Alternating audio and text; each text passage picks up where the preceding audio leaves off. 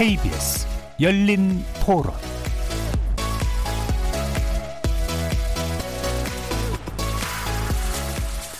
안녕하십니까. 케이비에스 열린 토론 정준희입니다.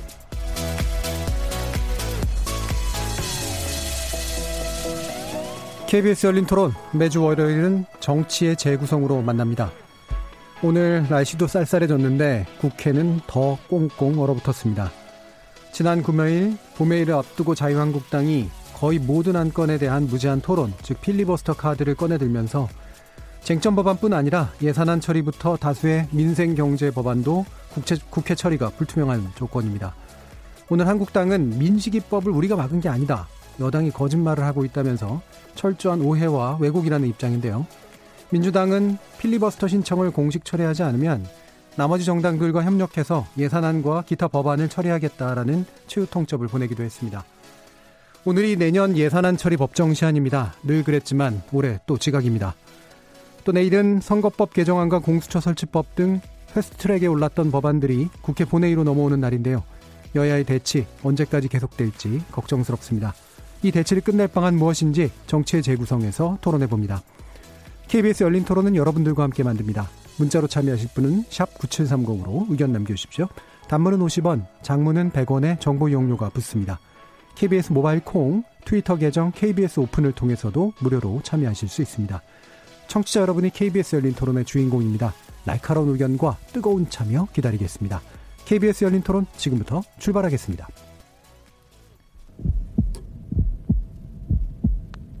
살아있습니다. 토론이 살아있습니다. 살아있는 토론, 케이비에스 열린 토론. 토론은 라디오가 진짜입니다. 진짜 토론, 케이비에스 열린 토론. 협치는 너무 멀리 있고 대립만 남은 여의도 정치, 여기서 새롭게 바꿔봅니다. 정치의 재구성 함께해 주실 네 분의 논객 소개하겠습니다. 김민석 전 민주연구원장 오셨습니다. 안녕하십니까. 자, 그리고 지난주 잠시 자리를 비우셨던 이상일 전 새누리당 의원 함께하셨습니다. 네, 안녕하세요. 이상일입니다. 이준석 전 바른미래당 최고위원 나오셨습니다. 네, 안녕하세요. 그리고 김준우 변호사 함께하셨습니다. 네, 김준우 변호사입니다. 자, 이렇게 네 분과 진행하는 케이비에스 열린 토론 월요일 코너 정치의 재구성은 영상으로도 생중계되는데요. 유튜브 들어가셔서 케이비에스 일 라디오 또는 케이비에스 열린 토론 검색하시면 지금 바로 저희들이 토론하는 모습 영상으로도 보실 수 있습니다. 구독 많이 눌러주시고요. 의견도 많이 달아주십시오.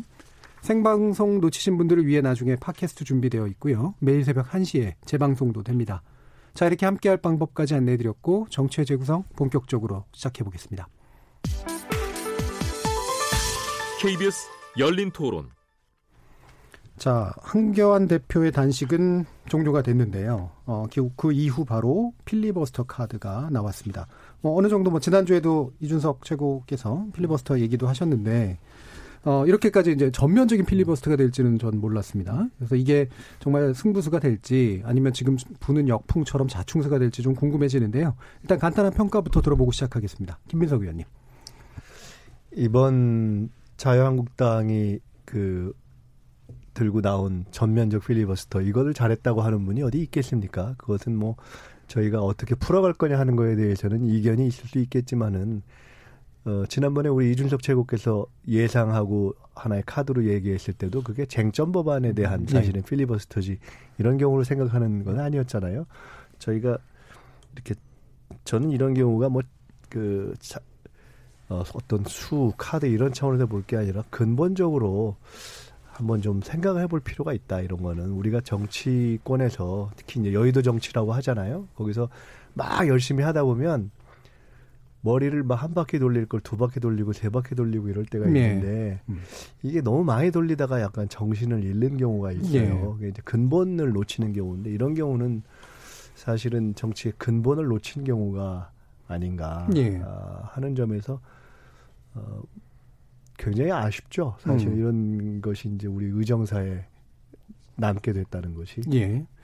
그러니까 필리버스터가 분명히 뭐 민주적 절차 중에 하나인 건 맞는데 그러니까 김민석 원장께서 보시기에는 그게 나가도 너무 나갔다 이렇게 보시는 거잖아요. 너무 나간 거죠. 이게 예. 뭐 어쨌든 일을 하자고 하는 건데 국회의원이 저 뭐 자기가 냈던 것 또는 합의했던 걸 포함해서 모조리 발을 묶고 그걸로 뭔가를 관철하자는 건 사실 상상하기 어려운 것 아닙니까? 예. 그렇기 때문에 국민들도 이에 대해서는 야, 이건 참 분노스럽다 이렇게 생각하시는 것 같고 예. 어쨌든 이 문제는 어, 뭐 어떤 수, 저희가 너무 전술적인 차원에서 평가하는 것보다는 예. 잠시 정치의 근본이 뭐냐 이런 음. 차원에서 생각을 해보고 좀 이 원점에서 다시 생각해보는 것이 맞는 거 아닌가 싶습니다. 예. 뭐 실제로 정치공학적 측면은 뒷부분에서 뭐 우리가 일부 해석은 해볼 수 있을 것 같습니다만 일단은 근본적인 문제를 짚어주셨네요. 이상일 의원님. 예, 이제 앞으로 좀 흐름을 보고 평가를 할 측면이 있다. 그러니까 과거에도 예. 이런 정치공학이 있었어요. 그러니까 김영삼 정부 때 황낙주 국회의장을 지금 민주당 의원님들이 물론 선배 의원님들 또 지금까지 하시는 분들도 있지만 그 의장 공간에 소위 감금을 하고 이런 일이 있었단 말이죠. 그때는 근데 직권상정 제도라는 게 있어가지고 네. 그걸 막기 위한 그러니까 야당이 이제 의석상 열세이기 때문에 어, 야당이 반대하는 법안 처리를 막기 위해서 이제 그런 아주 강성 투쟁을 하고 극단적인 수단을 쓰는데 이제 한국당이 필리버스터를 지금 여당에서는 이미 말하는 선거법 개정안, 예. 그다음에 공수처 신설 법안, 뭐 검경수사권 조정 법안 요 정도만 필리버스터 할 줄 알았는데 수많은 이제 예. 안건에 대해서 필리버스터 하리라고는 생각을 못했던 거죠. 그런데 한국당의 의도는 최대한 좀 일단 지연을 해서 어 좀 막아보자 예. 이런 게 첫 번째였던 것 같고 두 번째는 저는 그 속에 담긴 함의가 아 선거법 개정안. 이거는 내년 총선과 관련된 일종의 게임의 규칙이니까 예. 이건 최대한 합의를 해야 되는 거 아니냐. 이런 의중이 있었기 때문에 그런 카드를 꺼냈다고 봅니다. 그러니까 지금까지는 강대강 대치 국면이지만 저는 뭐 이 십이월 십일 시간이 아직 좀 남아있죠. 예. 그다음에 뭐 그 이후에 임시회를 또 열 수도 있는데 선거법 개정안, 공수처 신설과 관련된 법안 를 여야가 막판에 정치력을 발휘해서 극적인 예. 반전, 어떤 합의점을 이룰 가능성도 배제할 수 없다. 그렇다면 이제 한국당이 이번에 쓴 카드가 그거를 얻기 위한 카드라면 사실은 일시적으로 어, 한국당의 그, 그런 투쟁 수단이 어, 이해되는 측면도 있겠다 이런 생각을 해보는데 예. 지켜봐야 되고 지난 금요일 날 좀 아쉬웠던 건 한국당이 이제 그런 카드를 쓰겠다고 하니까 여당이 아, 사실 거기서 국회 문을 닫아버린 셈인데 원내대표끼리 협상을 해서 좋다. 어린이 안전과 관련된 법안 이거는 뭐 여야 간에 쟁점이 없는데 이거 일단 처리하자. 그리고 이거 처리해놓고 나머지 법안은 우리가 도저히 국회 문을 못 열겠다. 그러니까 예. 산회를 하자. 이렇게 할 수도 있는데 여당 원내대표도 뭐 사실 좀 당황했겠죠. 한국당이 그런 카드를 쓰니까. 그리고 또 감정이 좀 격앙됐으니까 그랬는데 문을 닫아버렸던 거. 이러, 이러고 나서 이제 여야 간에 서로 책임을 놓고 공방을 벌이는 것이 국민 입장에서는 참 좀 답답하다. 예. 그러니까 여야 간에 이렇게 싸우는 와중에도 정치력을 좀 발휘하기를 바라는 게 저는 국민의 마음이라고 생각합니다. 음. 네. 책임이 동등한 책임이라고 지금 보세요. 글쎄, 뭐 어디가 저는 패스트트랙에 처음부터 일방적으로 태운, 태울 때부터 여당의 인내력이 부족했다고 보기 때문에 네. 이게 뭐 이번 것만 가지고 볼 측면은 아니거든요. 그러니까 음. 앞으로 이제 협상을 통해서 마무리를 잘한다면 또 평가는 달라질 수 있겠다 이런 생각입니다. 예, 이준석 최고요. 이게 그 작전 수행 능력이 되게 중요하거든요. 네. 우리가 농구 경기 중계하는 거 보면 그 칠판 같은 거 놓고 감독이 이렇게 뭐 말을 옮겨가면서 작전을 어떻게든 설명하려고 하는 모습이 나오는데 저는 패스트트랙에 대한 저항의 방법으로 또는 그걸 부결시키기 위한 방법으로 어, 필리버스터는 충분히 쓸 수 있다 네. 이렇게 판단했고 그러려면은 소위 말하는 패스트트랙 사 법안 그러니까 네 개의 법안에 대해 가지고 굉장히 외과수술적으로 써야 된다 네. 이런 식의 입장을 가지고 있었는데 먼저 그걸 이제 저희 변혁에서 바른미래당 유승민 의원이 이제 제시를 했죠. 그래가지고 어떻게든 이게 상정이 합의 없이 되면은 필리버스터까지 동원해서 막겠다라는 입장을 밝혔는데 아니 그럼 거기에 뭐 동의할 수도 있고 부동의할 수도 있겠지만은 누가 뭔가를 얘기했다고 그것보다 센 걸 얘기했다는 압박이 좀 등장한 거 아닌가. 예. 그러다 보니까 네 개 법안을 넘어서 백구십구 개라는 이런 선택을 한 건데 굳이 말하자면 전 거기에 악의가 있었다 보긴 어렵고 선의는 있었다 뭐냐면은 그때 오히려 민식이법보다 이제 많은 사람들이 언급하던 건 유치원 삼 법이거든요. 예. 이 때문에 유치원 삼 법을 막아선다라는 이미지를 안 주기 위해 가지고 자유한국당에서 백구십구 개 이백 개 다 걸어버린 거다. 뭐 이런 네. 식의 내부적인 얘기가 나왔었는데 저는 그거야말로 그런데 완전 과잉이라는 것이 무엇인지 제대로 보여준 상황이 아니었나. 음. 저는 뭐 무제한 토론이라는 것의 취지라는 것이 결국은 뭐 법안의 통과를 막기 위한 노력이지만은 이 패스트트랙의 아니 그 이 필리버스터의 끝도 정의가 돼 있거든요 국회법에. 네. 그러니까 그 회기 내에서 처리 필리버스터 때는 처리 못 되면은 그 다음 회기에서 어 처리하도록 하는 거 바로 첫 번째 안건으로 표결 처리하게 하는 것도 게임의 룰이거든요. 예. 그러니까 저는 그 게임의 룰을 다시 무력화하기 위해 가지고 백구십구 개 이백 개 걸어버렸다는 거는 예. 저는 지금 이제 결국 그 자유한국당이 대중적 대중에게 주장하는 바는 아니 게임의 룰이라는 거는 국회법이라는 건 합의로 만들어지는 거 선거법은 합의로 만들어져야 되는 것인데 예. 그거를 어떻게 독단적으로 하려냐라고 하는 건데. 저는 지금 자유한국당도 그렇게 따지면은 그 필리버스터 조항의 입법 취지와 맞지 않는 방법으로 그걸 사용하고 있다. 네. 그 비판을 벗어나기 어렵습니다. 그렇기 때문에 저는 지금이라도 타협점을 만든다면은 그 사 개 법안, 그 패스트트랙 사 개 법안과 굳이 따지자면 뭐 유치원 삼 법 정도는 자유한국당이 이견이 있는 것 같으니까 네. 거기에 대한 필리버스터 원칙 정도로 축소해서 이제 앞으로 이야기하고 대신 이제 민주당도 국회를 열지 않는다는 등의 또 다른 어떤 봉쇄책에 가까운 형태의 방법들은 좀 철회했으면 좋겠다. 알겠습니다. 그 정도 타협안이 나왔으면 좋겠습니다. 김준우 변호사님.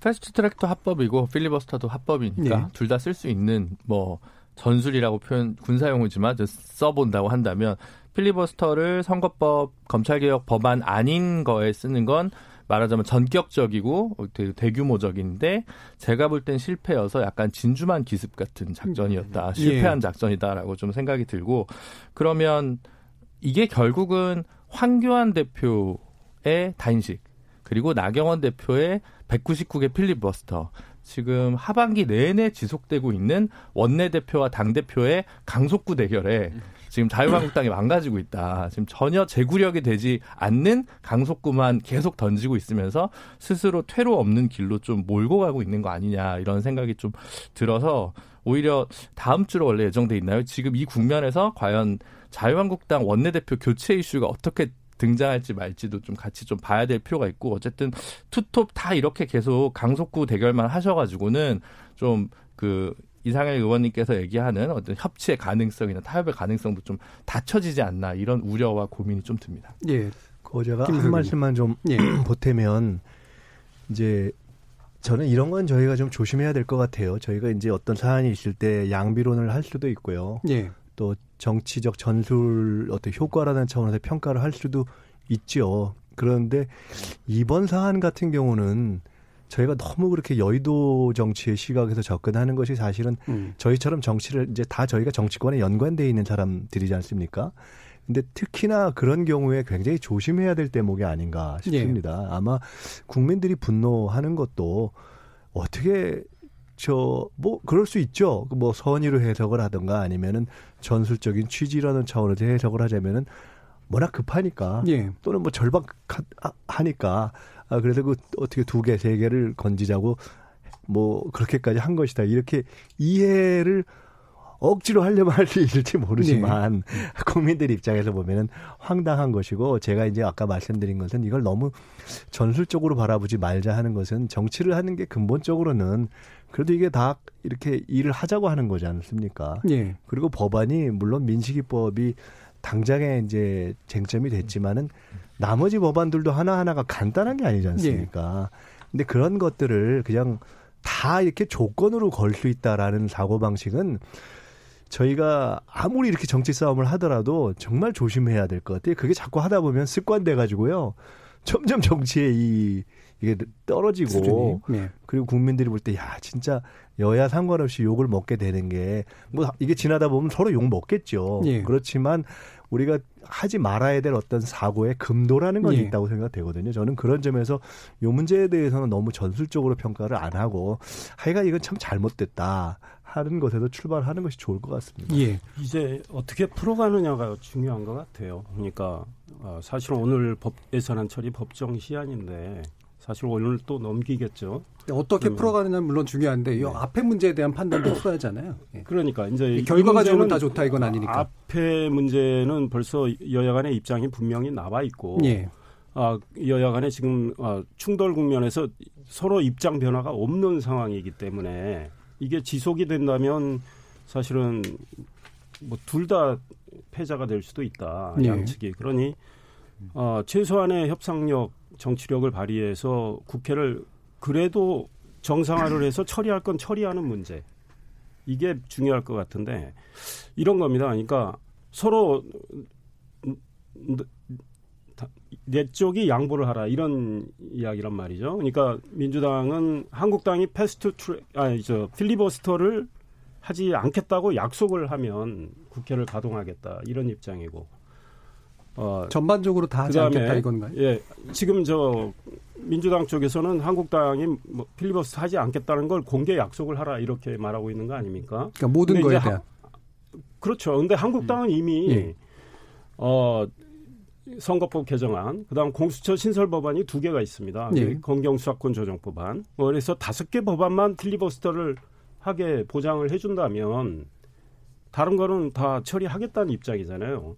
그렇다면 제가 보기에는 한국당의 그 주장을 여당이 안 받아들일 이유가 없겠다. 그러니까 일단 쟁점이 없는 법안들은 처리를 하면 된단 말이죠. 네. 그다음에 필리버스터는 뭐 국회법이 보장하는 합법적인 소위 의사 이제 지엄 음, 그 의사 진행 방해 행위인데 필리버스터는 뭐 민주당이 어, 지난 이천십육 년에도 한 법안에 대해서 테러 방지 법안에 대해서 했단 말이죠. 그러니까 한국당이 다섯 개 법안을 하, 하게 한다면 그거는 뭐 민주당이 막을 방법도 없고 그러니까, 사실은 네. 어, 보장을 해야 되는 거예요. 그러니까 제 생각에는 일단 쟁점이 없는 법안들 예산안을 비롯해서 그다음에 뭐 어린이 안전 관련 법안, 소상공인 지원 법안, 뭐 청, 소위 청년들 지원 법안 이런 것들 처리를 하면 되는데 국회를 여는 게 급선무다. 그러니 여야 원내대표들이 어, 바른미래당의 오신환 원내대표가 이야기를 했죠. 그런 원포인트 국회 일단 본회의 열자. 저는 열어서 그 법안들을 상정을 해서 처리를 하고 나서 나머지 이제 쟁점 법안은 어, 민주당 입장에서는 좀 필리버스터가 많아지죠. 다섯 개가 되면 좀 많아지기 때문에 어, 곤란한 점은 있어요. 왜냐 민주당은 공수처도 해야 되고 선거법도 해야 되니까. 그런데 적어도 정기국회 내에서는 필리버스터를 한국당이 한다면 둘 다 처리는 안 되고 새로 임시회를 연다면 일단 하나는 처리할 수 있어요. 그러면 나머지가 또 걸리니 나머지가 또 임시회에서 아마 한국당이 필리버스터 하면 또 지연이 되겠죠. 아, 그러나 제가 보기에는 뭐 그런 과정을 거쳐서 어, 처리를 하는 수밖에 없죠. 그런데 저는 그 사이에 일단 어, 비쟁점법안 처리하고 나면 여야 간에 계속 물밑에서는 협상을 하려고 봅니다. 그래서 선거법 개정안도 그렇고 공수처 신설과 관련된 법안도 서로 간에 지금 거리감이 꽤 있는데 이걸 좁혀나가는 그런 과정이 있을 수도 있거든요. 그러니까 예, 예. 그거를 해나가는 게 옳다. 서로 지금 딱 국회 문은 닫아놓고 서로 지금 남탓만 하지 말고 이제 국회를 정상화를 해서 할 건 하고 또 협상할 건 협상하는 이게 정상 방법이 아닌가 이런 지금 생각이 국회 문이 닫힌 그 상태의 가장 중요한 책임이랄까? 뭐가 키가라고 보세요? 다른 분들? 근데 이제 저는 지난주 상황이 이번주 상황이 필연적으로 다를 수밖에 없다고 네. 생각을 하는데 왜냐하면 지난주에 만약에 그대로 국회 본회의를 열어서 필리버스터를 만약 십이월 십일까지 쭉 진행했으면 그 정기국회 때까지 예산안도 통과할 수가 없습니다. 중간에 상정을 할 수가 없으니까.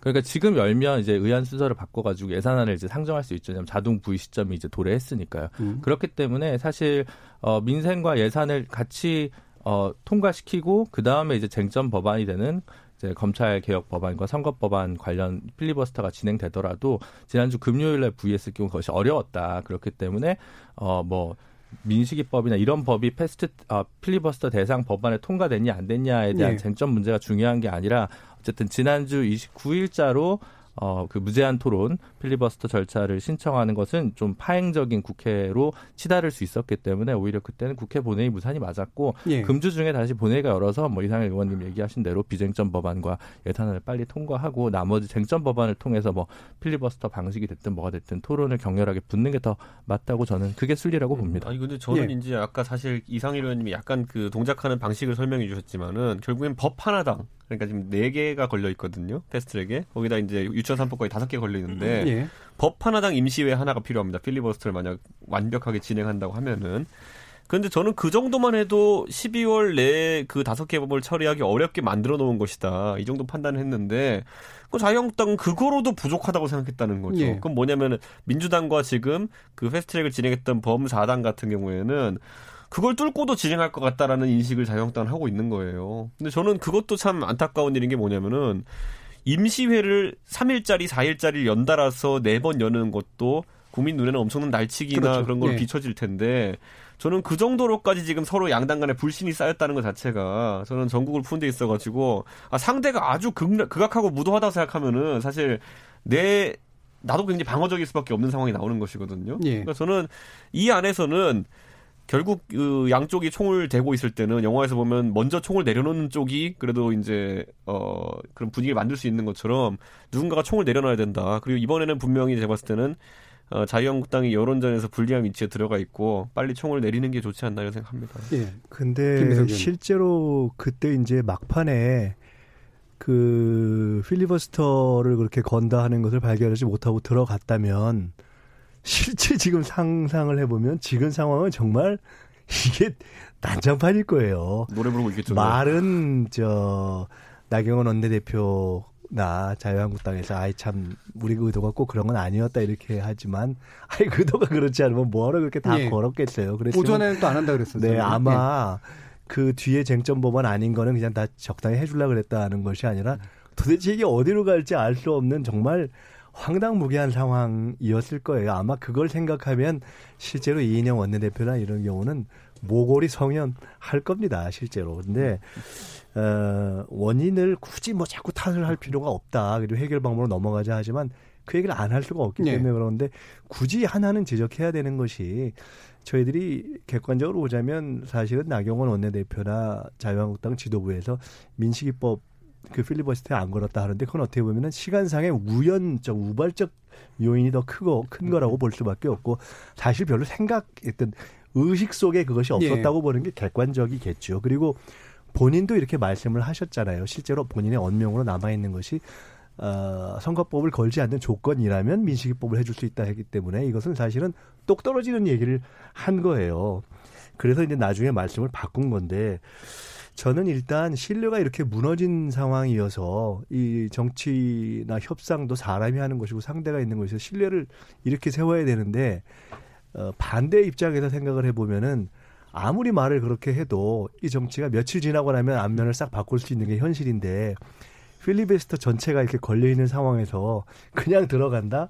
그럼 좀 지난 다음에 다른 쟁점이 돼가지고 언제 어떤 법안을 갖고 어떻게 시간을 끌지 알 수 없는 것이기 때문에 현재 어, 민주당 입장에서는 일단 원래 비쟁점 법안에 대한 그 부분을 하려면 필리버스터 그 원칙적인 건 풀고 시작을 해라라고 이야기를 할 수밖에 없는 게 너무 당연한 거 아닌가. 그리고 적어도 그 점에 대해서는 정리를 하고 예. 넘어가자 하는 생각이고요.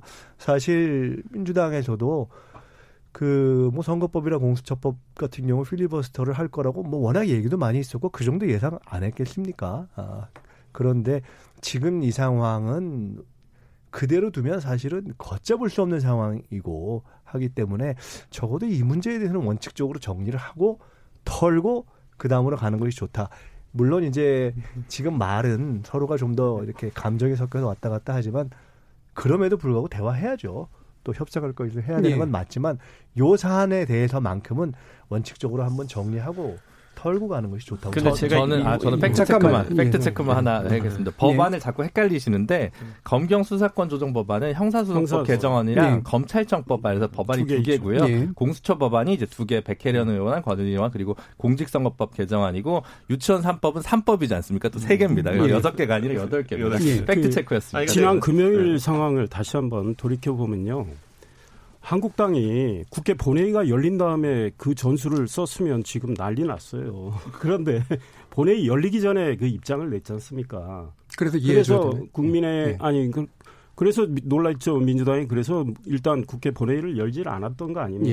예. 그러니까 국회 본회의를 열어놓고 한두 가지 법안 처리한 다음에 나머지 법안 잡아도 무한정 지연시킬 수가 있었던 겁니다. 그런데 그때 본회의 열기 전에 입장을 냈던 거기 때문에 그래서 그때 상황은 정확히 아마 이해하시는 게 시청자들께서 좋으신 것 같고 그다음에 한국당 입장은 지금 분명히 어, 이야기하고 있죠. 그러니까 다섯 개 그 쟁점 법안에 대해서 필리버스터 하겠다. 나머지는 뭐 비쟁점 법안 다 처리하겠다. 이 입장이면 그 이상 뭐 더 어떤 이야기를 합니까? 필리버스터가 뭐 불법도 아니고. 그래서 이런 것들을 여당이 아, 국회에 제일 다수당이고 또 예산안도 처리해야 되고 여당이 국정운영 책임이 있으니 제가 보기에는 어, 뭐 한국당이 먼저 그거를 필리버스터 안 하겠다라는 걸 공개적으로 의사표시를 하라 이렇게 말하는 건 굉장히 무리한 요구죠. 그러니 어, 이미 말씀드린 대로 일단 좋다 필리버스터 할 건 그 다섯 개 하되 나머지 법안은 처리하자 해서 근데 제가 궁금한 건 예, 그러니까 이렇게 다섯 개 한 말씀만 더 드리면 예, 제가 다시 약간 질문을 드릴게요. 왜냐하면 그러니까 계속 비슷한 네. 얘기를 하시니까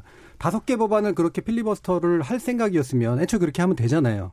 근데 왜 이 방법을 썼는지가 계속 궁금하거든요. 그 방법을 왜 썼는지는 한국당이 정확히 설명은 안 해서 저도 짐작만 할 뿐인데 처음에 한국당이 생각했던 건 최대한 선거법 개정안과 공수처 신설 법안을 늦춰서 어, 일단 일단 뭐 무산시키겠다는 의도가 있었을 수 있고 둘째로는 아, 여당이 이게 어, 무한정으로 늦춰지면 여당은 결국은 합의하려고 더 어, 적극적으로 협상하지 않을까 이런 생각이 있었어요. 합의의 장으로 끌어내기 있죠. 위한 카드다. 제가 보기엔 두 가지 의도, 무산, 둘째는 합의, 뭐 이런 예. 두 가지 의도가 있었다고 봐요.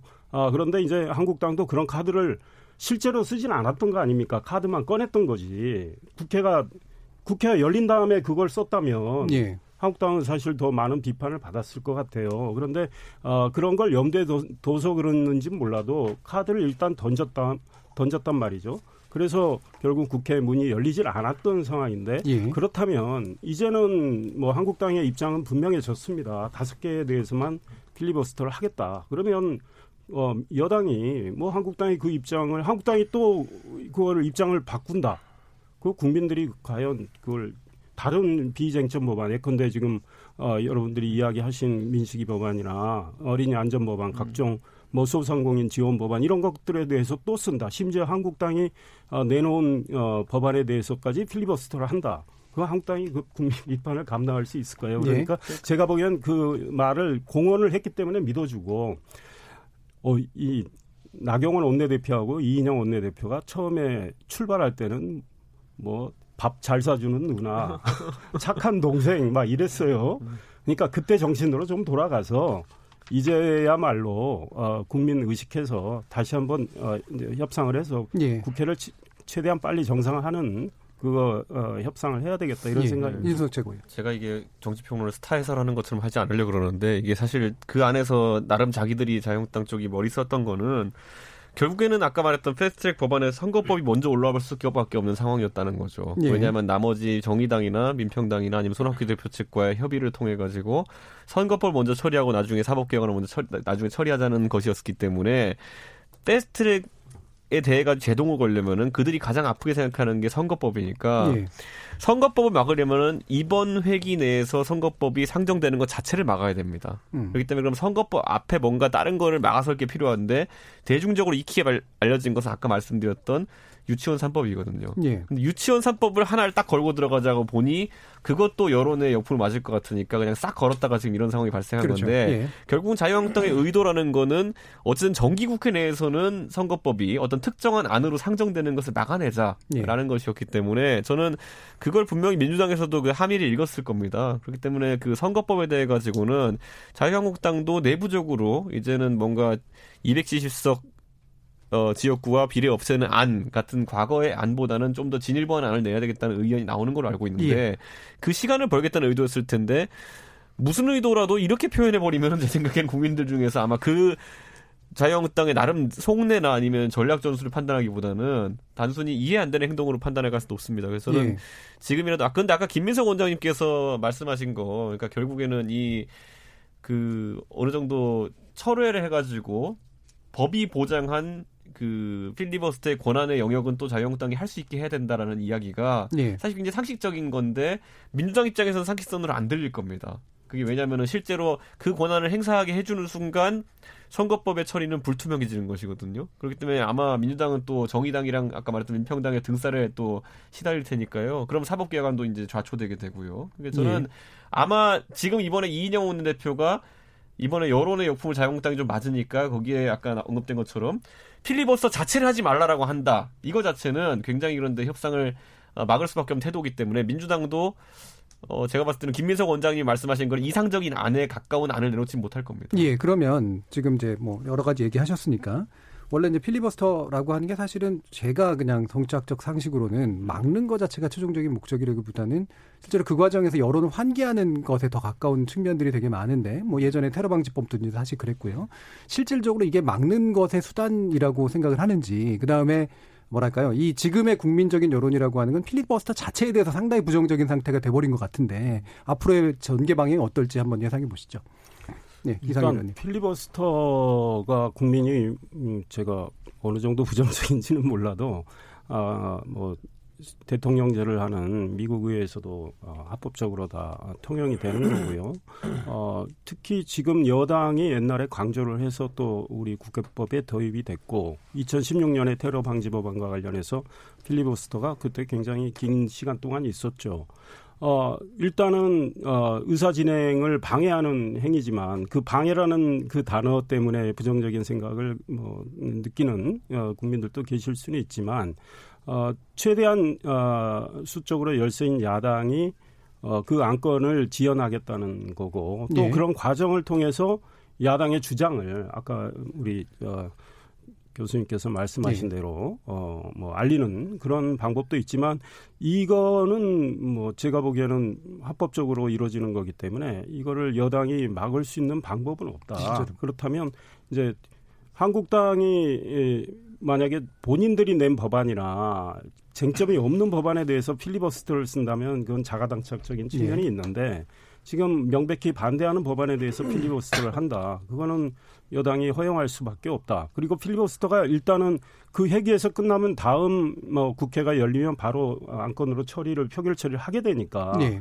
무한정 지연하는 건 아니란 말이죠. 네. 어, 그런 과정에서 어, 만약에 한국당이 선거법 개정안에 대해서 필리버스터 전술을 쓴다면 일단은 어, 현 정기국회 안에서 쓴다면 정기국회 안에서 지연하겠다는 거고 그다음 그런 필리버스터 행위를 통해서 어, 여당이 어, 정의당 등과 태운 패스트트랙에 태운 그 어, 선거법 개정안에 뭐 한국당 입장에서 보는 부당성을 국민들한테 알리는 네. 뭐 그런 두 가지 효과는 다 있겠죠. 그러나 이제 만약에 정기국회 안에 쓴다면 십이월 십일 정기국회가 끝난 다음에 바로 임시에 열어서 그 법안은 표결 처리할 수 있기 때문에 여당으로서는 인내심이 필요한 거죠. 그런데 네. 이제 여당은 그 다음에 임시회를 열어도 공수처 신설과 관련된 법안에 대해서 또 한국당이 필리버스터를 쓴다면 이제 계속 좀 지연이 되고 네. 임시회를 또 열어야 되겠죠. 이런 복잡한 과정과 긴 과정이 있기 때문에 여당도 최대한 한국당과 합의하려는 노력을 좀 더 네. 박차를 그런 노력에 박차를 기울이는 게 맞겠다 이런 생각. 예, 이런 과정들이 어떻게 여론에 영향을 미칠지 어떻게 보세요, 이준? 김준우 변호사님. 저는 그러니까 이상, 이상일 의원님 얘기가 좀 모순적인 것 같은 게 예. 저는 이렇게 해도 좋다고 봐요. 끝까지 필리버스터 하는 거 되게 좋다고 보거든요. 그럼 명분을 남기는 거거든요. 그러니까 예. 뭘 남길 거냐는 거죠.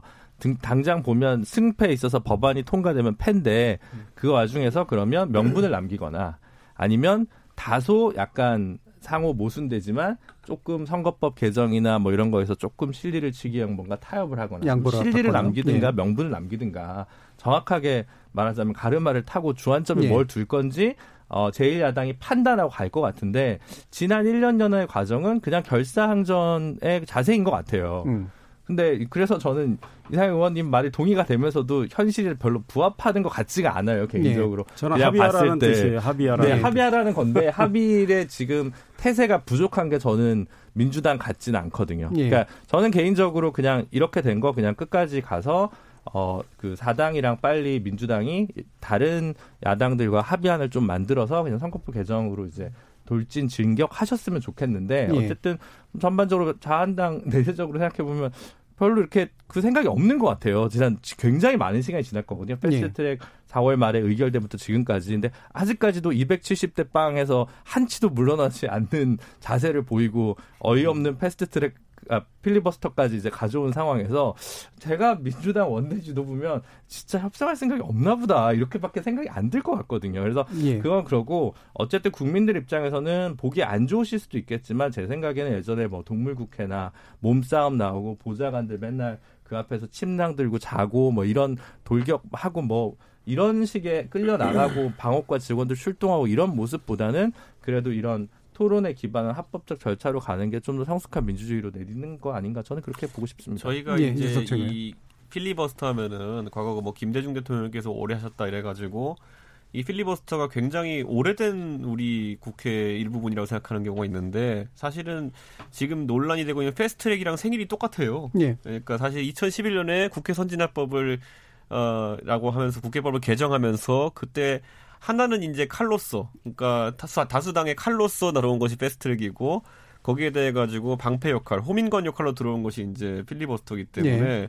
저는 이 두 권한 모두 다 이제 이렇게 행사되는 경우는 참 드물지만은 이번에 기회가 왔다 이렇게 보고 저는 협상 아니라고 우리가 계속 언급하면서 도돌이표같이 이야기하지만은 그 아까 말했던 그 두 가지 절차 민주당이 어쨌든 어, 사당과 더불어서 칼을 꺼냈거든요. 국회 선진화법에 했던 칼을 하나 꺼냈기 때문에 그 방패를 보장해줄 수 있느냐의 이제, 어, 영역으로 갈 텐데, 저는 아까 김준우 변호사가 뭐 어쨌든 명분이든 실리든 남기기 위해 가지고 그 방패를 쓰는 것에는 원론적으로 찬성한다, 이렇게 이야기했는데, 저는 민주당 지도부 입장에서는 결국 이게 아까 말했듯이 정치적인 이해관계로 결합된 네 개의 법이기 때문에 그 다른 주체들이 섭섭해할 만한 행동을 하는 것이 또 정치적 부담이 되기 때문에 그 판단을 못 하는 것이 사실 현실이고, 저는 나경원 원내대표의 임기가 이제 십이월 십일로 예. 종료가 되거든요.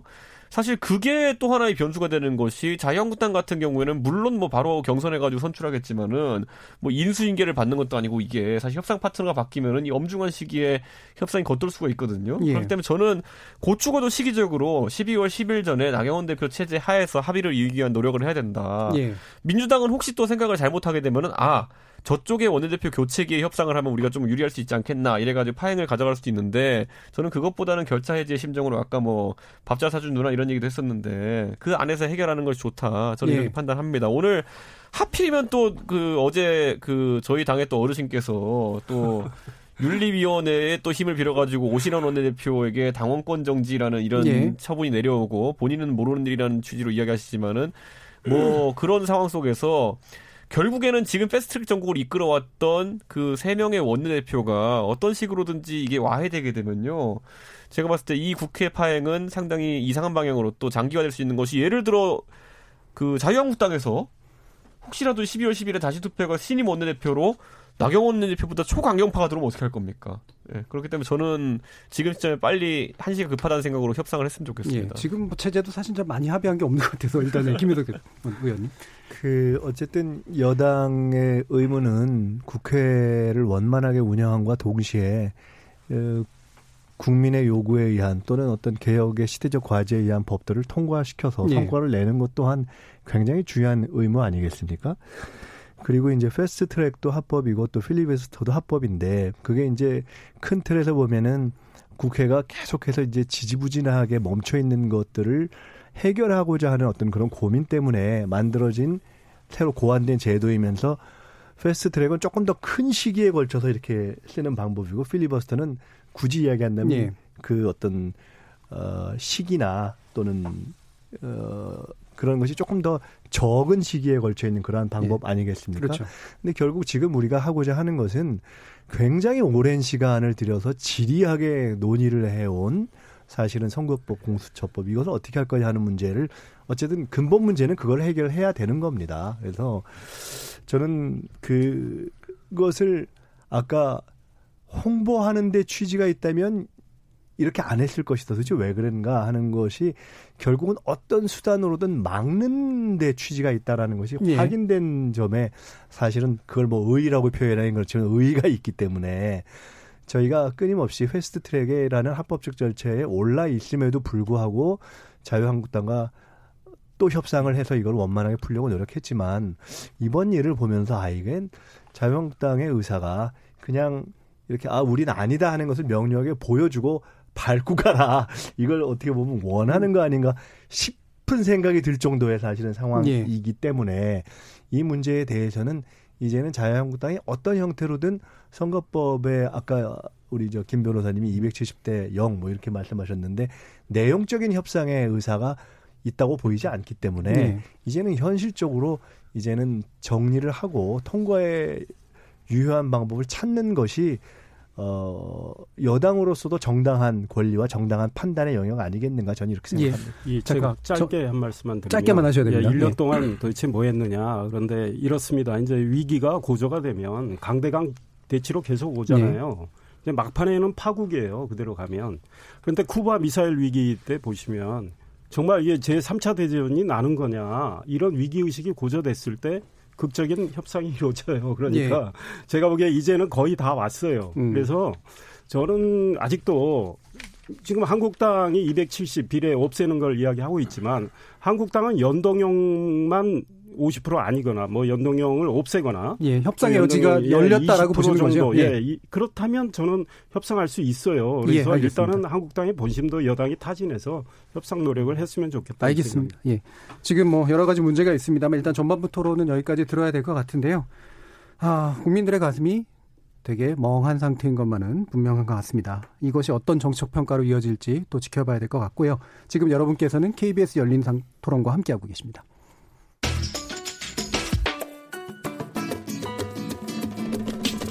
묻는다, 듣는다, 통한다. 케이비에스 열린 토론. 듣고 계신 청취자 여러분 감사드립니다. 들으면서 답답한 부분은 없으신가요?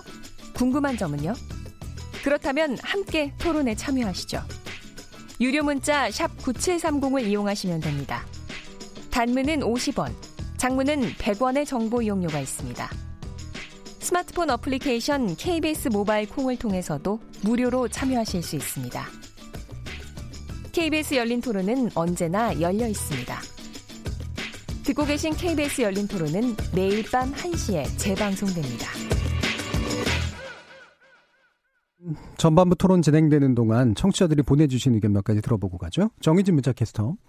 네, 안녕하십니까. 문자 캐스터 정의진입니다. 청취자 여러분이 보내주신 의견 소개해드리겠습니다. 먼저 문자로 일구육칠님, 자유한국당 두 대표가 재구가 되지 않은 강속구를 마구 던지고 있다는 말 좋은 비유이고 공감합니다.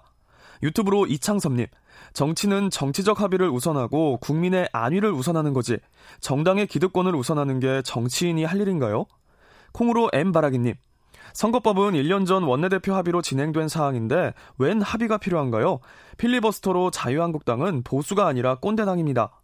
콩 아이디 케이 칠오구삼으로 시작하는 분, 지금 민주당은 잘했다는 건가요? 가진 자가 양보 없이 밀어붙이는데 가진 거 없는 한국당이 할 수 있는 건 한계가 있습니다. 유튜브로 이준희님, 보이콧은 민주당이 했죠. 다사랑님, 더불어민주당은 꼼수 부리지 말고 국회 열어 민생법안 통과하고 선거법과 공수법 등은 다시 야당과 합의해야 합니다. 콩 아이디 케이 칠오육으로 시작하는 분, 한국당은 왜 여당에게만 통큰 양보를 하라고 할까요? 국정 운영의 책임 중 반을 가진 거대 야당인 한국당이 양보를 하면 국민으로부터 박수를 받을 텐데요. 문자로 구구칠칠님, 자유한국당 패싱하고 다른 야당들과 통과시켜야 합니다. 콩으로 신창근님, 자유한국당이 필리버스터 상정할 때 논쟁 중인 두세 개만 올렸다면 국민들로부터 지지를 받았을 텐데 국민 여론이 따가워지면서 말을 바꾸는 모습에 우리 정치가 너무 한심스럽게 느껴집니다라고 보내주셨네요. 네, 케이비에스 열린토론, 지금 방송을 듣고 계신 여러분이 시민논객입니다. 계속해서 청취자 여러분들의 날카로운 시선과 의견 보내주세요. 지금까지 문자캐스터 정의진이었습니다.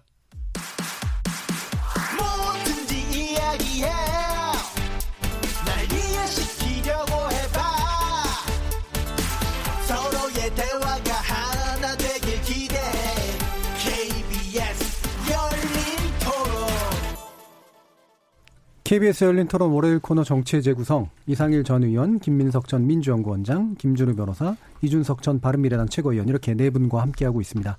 이 시간 영상으로도 생중계되고 있는데요. 케이비에스 모바일 콩 보이는 라디오를 통해서도 보실 수 있고요. 유튜브에 들어가셔서 케이비에스 일라디오 또는 케이비에스 열린 토론 검색하시면 지금 바로 저희들이 토론하는 모습 영상으로도 보실 수 있습니다. 자, 그럼 두 번째 주제로 넘어갈 텐데요. 어, 지금 이제 민정수석실에 관련된 이제 논란들이 일부 있습니다. 어, 일단은 한 가지는 유재수 전 부산시 경제부시장에 대한 감찰이 있었는데 그게 이제 무마됐다라고 하는 그런 이제 보도들이 이제 일부 나왔고요. 또 이제 다른 한편 이제 김기현 전 울산시장 측근에 대한 비위 의혹에 대해서 하명 수사가 있었던 것이 아니냐라는 몇 가지 좀 복잡한 문제들이 지금 나오고 있는 것 같습니다. 한국당은 이제 지금 이 부분을 또 이제 상당히 큰 정치 쟁점으로 다시 또 키우려고 하는 그런 모습이기도 한데요. 어떻게 봐야 될까요? 일단 이 문제. 네, 이상일 위원님.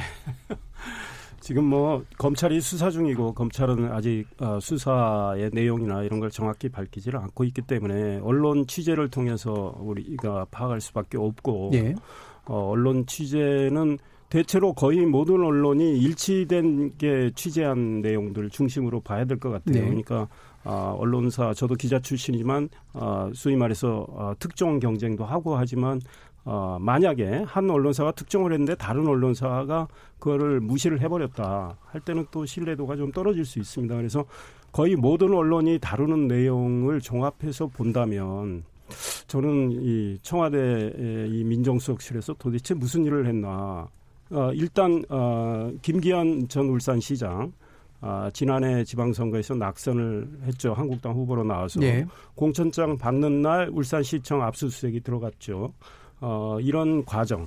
그 다음에, 어, 당선자는 대통령하고 가장 가까운 분이시죠. 어, 그분이 당선됐는데, 이제, 어, 황운하 울산 경찰청장이 이천십칠년 팔월에 부임해서부터 한 여러 가지 행적이나 언행. 그 다음, 어, 지금 당선된 송철호 시장과, 어, 적어도 이천십칠년에 두 차례 만났고, 내려가자마자 한 번 만났고, 십이월에 또 만났고, 어, 에, 이천십팔년에도 한 번 만난 걸로 지금 알려지고 있는데 황운하 청장은 어, 일단 부인하고 있습니다. 어, 게다가 그쪽에 수사팀을 황운하 청장이 내려가자마자 교체를 했고 어, 김기현 당시 울산시장과 관련된 여러 가지 첩보가 있었는데 청와대가 그거를 어디서 입수했는지는 현재 확인되고 있지는 않지만 그걸 백원우 당시 민정비서관이 어, 박형철 반부패 비서관에게 줬고 어, 그거를 공문에 등록하지 않은 상황에서 어, 이 청와대에 파견된 경찰청 관계자가 경찰청 특수수사과에 전달을 했고 수사가 더 신속히 이루어졌고 이런 것들을 볼 때 게다가 청와대에서 오늘 어젠가요 경찰청 고위 관계자가 이야기를 했죠. 청와대에서 선거 전 이월에 어, 그 당시 수사 상황에 대한 보고를 하라고 했다는 이야기까지 나온 상황 보면 이게 선거 공작이 아니냐 이런 의심을 가질 네. 수밖에 없는 상황입니다. 그래서 한국당 국정조사까지 아, 지금 주장을 하고 있는데 어, 이거는 일단 검찰 수사 결과를 지켜봐야 되겠지만 만약에 의혹이 좀 어, 해소가 안 된다면 국정조사를 더 세게 한국당이 요구할 수도 있죠. 그다음에 네. 유재수 씨, 전 부산시 부시장이 어, 여러 가지 어, 금융위원회의 국장 시절에 비위 의혹이 있는데 그에 대해서 어, 청와대 감찰반이 어, 확인을 하고 어, 조사까지 했죠. 조국 당시 민정수석은 조사를 하라고 했는데 한 조사가 진행된 지 두 달쯤 뒤에 아, 뭐 감찰은 없는 거로 하자 이렇게 했는데 이제 그, 그 그거를 지금 이제 수사하는 과정에서 청와대 총무비서관실의 선임행정관 청경덕 씨 이름도 나오고 네. 어, 이인걸 특감반장이 어, 청경덕 씨로부터 아이피아 구분 잘해야 되는 거 아니냐 이런 어, 이야기를 들었다. 그래서 감찰이 무마가 됐다. 그리고 조국 당시 민정수석은 여러 군데서 전화가 오니 감찰 중단해야 되겠다 이런 말을 했다고 지금 박형철 어, 반부패 비서관이 진술한 걸로 알려지고 있으니 그러면은 어, 내 편은 이, 이렇게 뭐 감찰도 무마하고 봐주는 거 아니냐. 그러면 지금 청와대 사무실에 걸려있는 춘풍추상이라는 그 액자 대통령이 가장 좋아하신다는 소위 말해서 대인춘풍 남에게는 봄바람처럼 지기추상 우리의 문제 우리 자신에 대해서는 가을소리처럼 이거하고는 정반대로 내 편은 봐주고 소위 예, 정적이나 이쪽의 반대편에 대해서는 뭐 그동안의 적폐수사 과정을 우리 국민들이 보셔서 알 수 있지만 이렇게 좀 가혹하게 어, 다루는 이런 상황. 그러니까 예. 소위 걸려있는 액자와 저는 반대로 전개되는 이런 문제에 대해서 국민들은 진실을 알고 싶어 하시는데 일단 검찰 수사 과정을 지켜봐야죠. 예, 여러 얘기를 하셨는데 어쨌든 요약적으로 말하면 지금 뭐 의혹의 대부분을 인정하시는 쪽인 것 같아요. 그러니까 김기현 어, 전 그 후보자에 네. 관련해서는 어, 첩보로 들어온 내용에 대해서 실제로 권한 범위를 넘어서서 경찰에게 흘려가지고 실질적으로 낙선시키는 그런 공작에 거의 개입한 것처럼 보인다라는 것이고 어, 유재수 전 부시장 같은 경우에는 실질적으로 충분한 문제가 있었음에도 불구하고 결국 민정수석에서 감찰을 무마한 것으로 판단된다라는 그런 의견이십니다. 이에 대해서 어떻게들 보십니까?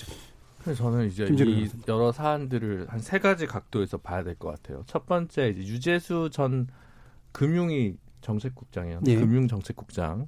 이제 뭔가 대가성 있는지 없는지 정확히 모르겠지만 뇌물이나 뭐 금품 뭐 골프 뭐 여행 뭐 비행기 티켓 뭐 이런 얘기들이 나오더라고요. 이게 일어난 일은 이천십육 년입니다. 박근혜 정부 때라는 네. 얘기고요. 어, 흔히 얘기해서 사실 이분이 모피아에 해당하는 분이고 이쪽은 훨씬 더 오고 가는 금품이 많고 실제로 또 청탁금지법이 시행되기 전이라서 이에 대해서 훨씬 고위공직자들이 둔감하던 시절 네. 얘기입니다. 그래서 일단 유재수 그 근데 이제 문제는 뭐냐면 김학의 전 차관 사건 때도 마찬가지인데 그 당시 사건들은 대부분 금품은 받았으나 어, 죄에 해당하지 않는다. 이런 식으로 종결되는 일이 너무 많아요. 국민 법감정에는 안 맞지만 당시 법이 그렇습니다.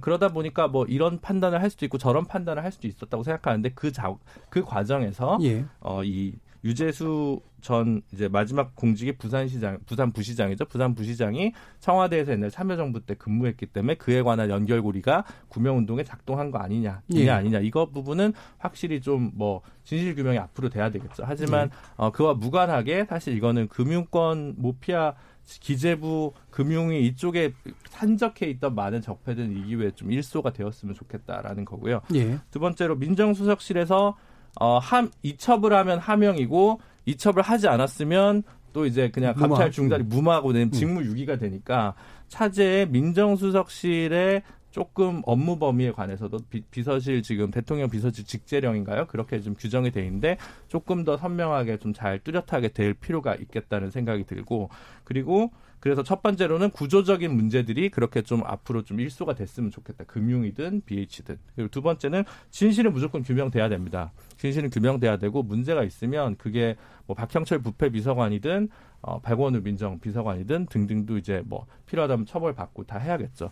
근데 아마 박형철 전 부패 비서관 같은 경우는 전인가요? 아닌가요? 지금 아직 수리는 안 됐죠. 수리는 안 됐죠. 좀 애매한 상황인데 이분이 또 검찰 출신이잖아요.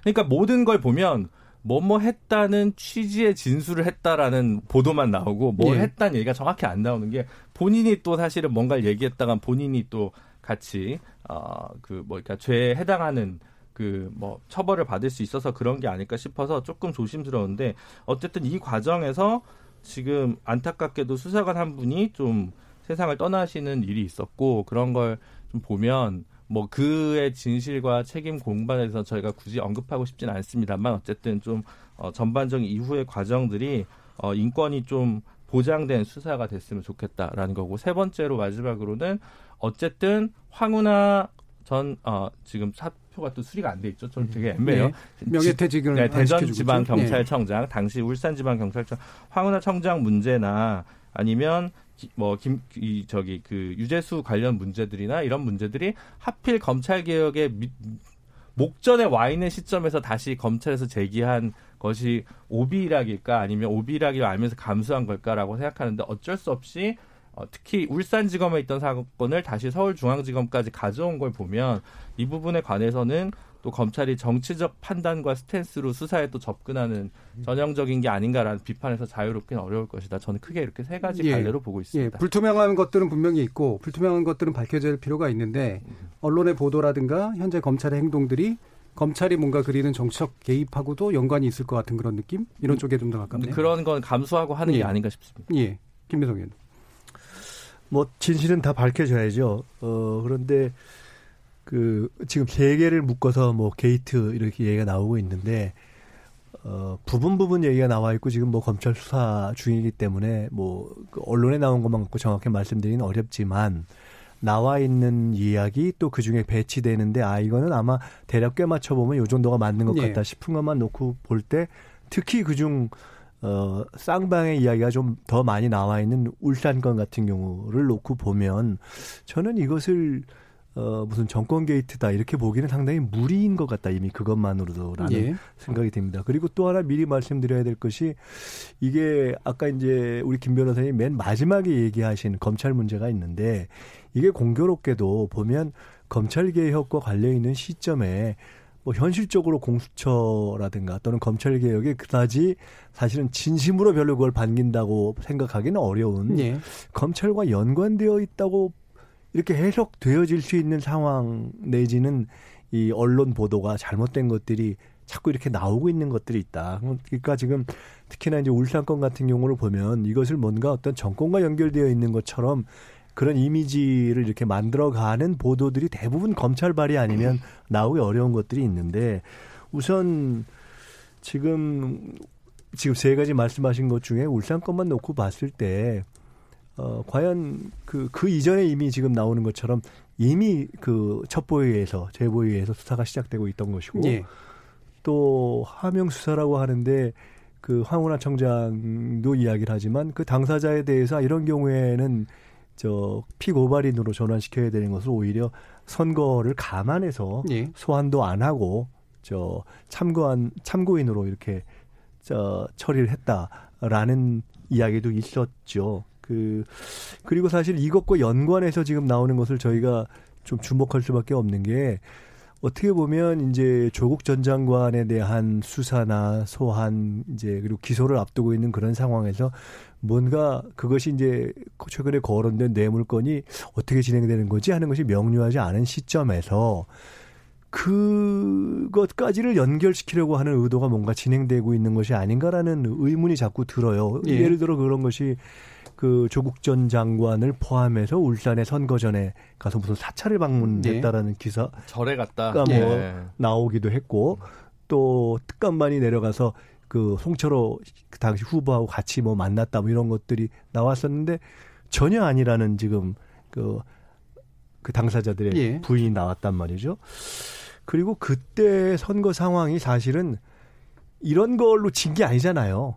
울산과 알고 지방선거에서 뭐 예. 울산, 부산, 경남 이렇게 다 어, 패배한 상황이기 때문에 이걸 지금 무리하게 다 이렇게 엮어가지고 어떤 하명 수사에 의한 것으로 지금 팩트가 딱 명료하게 되어 있지도 않은데 어, 그렇게 만들고 또는 정치 공세를 하는 데에는 저는 상당히 좀 무리가 있다. 일단 요거 요것만 놓고 볼 때 예. 그런 생각이 듭니다. 일단 검찰이 예. 이제 두 번에 걸쳐서 이제 무혐의 처분을 했어요. 이제 김기현 전 후보자 같은 경우에는.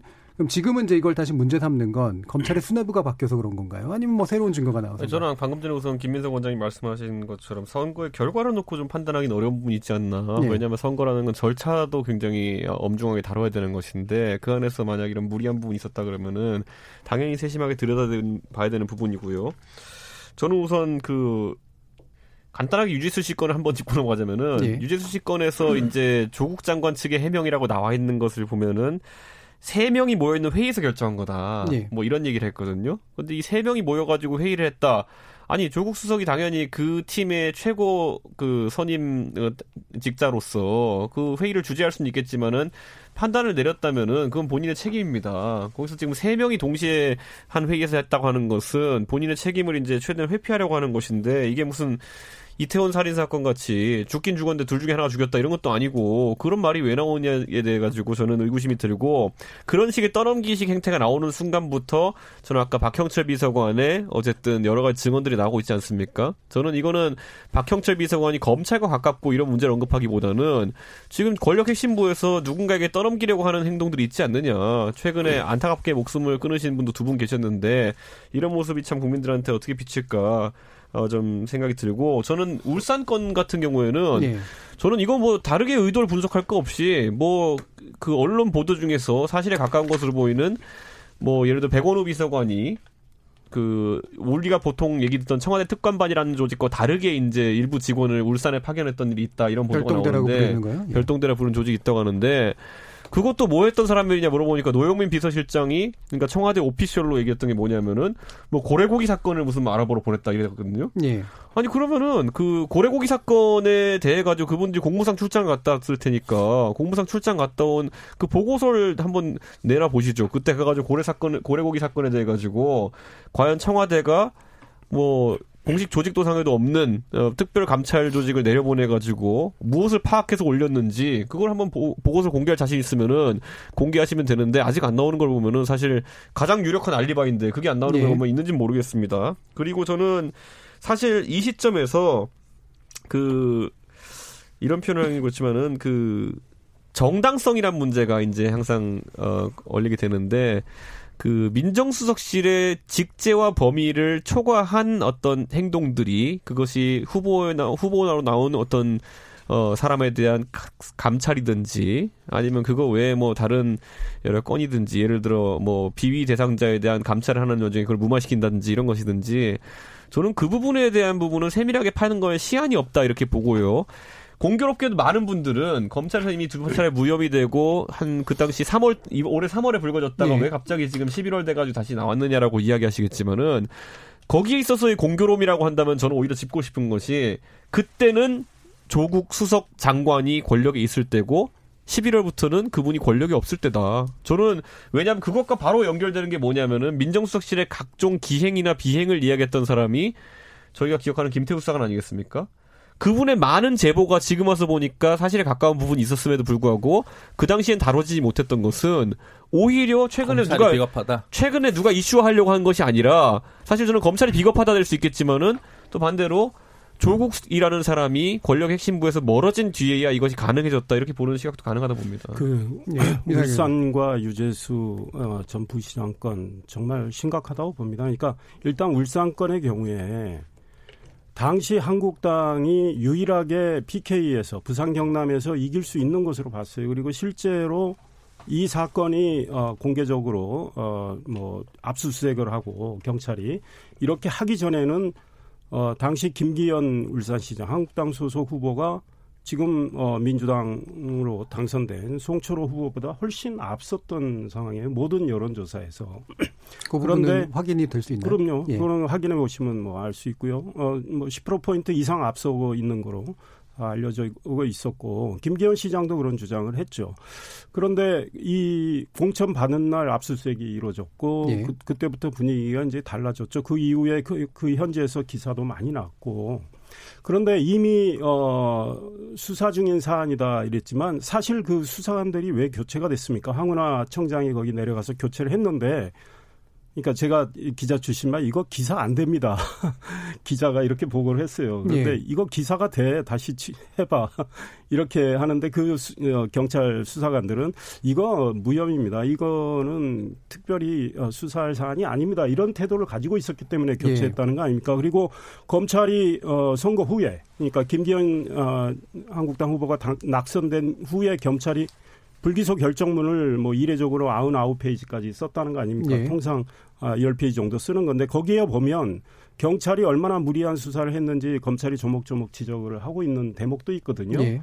이제 그런 것들인데 왜 그러면 이제 와서 이렇게 지금 불거지고 있느냐? 검찰 개혁을 뭐 공수처 신설과 관련해서 어, 드라이브를 어, 정부 여당이 거는 상황에서 검찰 설명은 이런 걸로 알고 있습니다. 어, 일단은 전 어, 청와대 감찰반원들 이분들이 진술이 제대로 이루어지질 않았고 경찰청에 이번에 울산과 관련된 여러 가지 어, 자료 요청을 했는데 자료를 그동안 주질 않았답니다. 예. 자료를 받은 지가 얼마 되지 않았던 상황이다. 이런 설명을 이제 하고 있어서 저는 그 납득이 간다 이런 생각이고요. 그래서 어, 지금 그러니까 선거 전 이천십팔 년 삼월에 민주당의 적폐청산위원장 박범계 의원이 나는 어떤 이와 관련한 제보도 받은 적 없고 청와대로 넘긴 적도 없다고 했지만 뭐 속기록에 나온 거 아닙니까? 이천십팔 년 삼월 선거 어, 삼 개월 전에 국회에서 문건을 흔들면서 울산 김, 시장 김기현 비위 의혹에 대해서 철저히 수사하라 이렇게 한 속기록이 벌써 나왔잖아요. 네. 그런데 그, 그, 이제 고발한 건설업자가 인터뷰를 했더라고요. 어, 나는 그, 그, 김기현 시장과 관련해서 민주당과 청와대에 이런 제보를 했다. 그런데 그분이, 어, 한, 뭐, 제보된, 그분이 제보한 문건과 청와대에서 경찰청으로 내려보낸 그 첩보 문건은 다르다는 거 아닙니까? 그러니까 문건이 어떤, 어, 과정을 통해서 작성이 됐는지가 또 확인이 돼야 되는데 이건 상당히, 어, 어떤 일종의 기획 수사, 그걸 통한, 어, 선거에 영향을 미치려는 의도, 이런 게 있어 보이니까 일단은 뭐 검찰 수사를 지켜봐야 되고, 검찰이 저는 제대로 수사를 하면 확인할 수 있다고 생각하고요. 예. 유재수 전 부시장 건도 말이죠. 개인 비이냐, 정말. 예. 그거 말고도 지금 나오는 게 뭡니까? 그 텔레그램을 이미 감찰반원들이 다 서로 주고받은 메시지를 엄청난 분량의 그걸 확인했다는 거 아니겠습니까? 그 텔레그램에 보면은 유재수 씨, 그 다음에 청와대 행정관 청경득, 그 다음에 윤건영 청와대 국정상황실장 김경수 현 경남지사 이런 분들이 거기 안에서 어, 주고받은 내용을 보면 금융위원회 인사와 관련해서 많은 어, 주고받은 내용이 있어요. 그리고 네. 실제로 거기서 나온 이름의 관계자들이 지금 확인된 거는 두 명은 금융위의 간부로서 현재 일하고 있고, 그렇다면 이거는 사실 인사농단이 될 수도 있는 사안입니다. 그러니까 이것도 역시 확인이 돼야 돼요. 개인 비위 차원을 넘어서는 문제가 되는 거죠. 예. 그러니까 역시 뭐 저는 검찰 수사를 지켜보고 더 평가를 해야 되지만 현재 확인대로는 되는 것만 가지고 본다면, 확인이란 표현은 좀 이상하지만 예. 언론을 통해서 알려진 거로만 본다면 상당히 심각한 문제다, 이런 예. 생각이 들어요. 요 인사농단까지 가능성이 있다라는 요 문제 제기에 대해서는 어떻게 생각하세요? 저 처음 듣는 얘기라서 네, 잘 몰라서. 예. 근데 그건 좀 확인하셔야 될 것 예. 같아요. 이름이 약간, 다 나오고 있잖아요. 아니, 그 구명운동과 그 별도로 또 다른 인사 추천을 한 것 사이에서 좀 약간 구분해서 얘기를 하셔야 되지. 안 그러면 변호사가 필요하시면 저한테 연락하실 수도 있지만 이건 좀 뭐 약간 허위 사실일 수 있기 때문에. 확인하신 내용이 언론에 나온 보도로 아니 이미 언론에 오늘자에도 나오고 어제자에도 나오고 금융위의 상임위원, 금융위의 간부, 도지사가 개입됐다는 뭐 하여간 그분들 네 분 사이에 텔레그램에서 계속 주고받은 이야기들이 아, 있다. 저는 아니, 뭐 처음 신문, 듣는 얘기라서 찾아보시면 아니, 정말 처음 됩니다. 듣는 얘기라서 몰라가지고 뭐 찾아보시면 되고. 네. 그 다음에 이제 한 말씀만 더 보면 아, 유재수 씨 구명운동과 관련해서도 조국 전 민정수석이 그런 말을 했는지는 몰라도 예. 박형철 반부패 비서관이 검찰에서 했다는 이야기에 따르면 어, 이미 이인걸 특감반장은 청경덕이라는 이름을 이야기했지만 조국 전 민정수석은 당시 감찰을 중단할 때 많은 곳에서 연락이 왔다, 이런, 이런 이야기를 했다는 거 아닙니까? 그러니까 예, 예. 어, 뭐 확인을 더 해야 되고. 그러니까 계속 그, 너무 하시면 계속 언론 보도 얘기를 하실 것 같아서. 그 언론에서 네. 나오는 파편적인 얘기를 가지고 저희가 사실 네. 그걸 얘기할 네. 자리는 아니기 때문에 그 언론 보도와 관련한 것을 우리가 그냥 그거에만 근거해서 얘기할 수 없다는 걸 한 가지만 말씀드리면, 당장 이번에 그 그 아깝게 극단적인 선택을 하신 그 수사관의 유서만 놓고서도 어, 윤석열 총장에게 미안하다라고 썼다라고 쫙 지금 언론에 나왔는데 실제로는 그게 아니고 면목이 없지만 우리 가족을 배려해달라라는 내용의 유서다. 유서인지도 모르죠. 그러니까 예, 그, 메모 형식. 그런 예. 메모다가 나와 실제로는 그렇다라는 얘기가 나오면서 그 배경에 대해서도 전혀 다른 지금 쌍방 다른 해석이 나오고 있는 것이기 때문에 예. 저희가 굉장히 이거는 사실은 고인을 생각해서도 그렇고 신중하게 일단 접근을 해야 될 것 같고요. 예.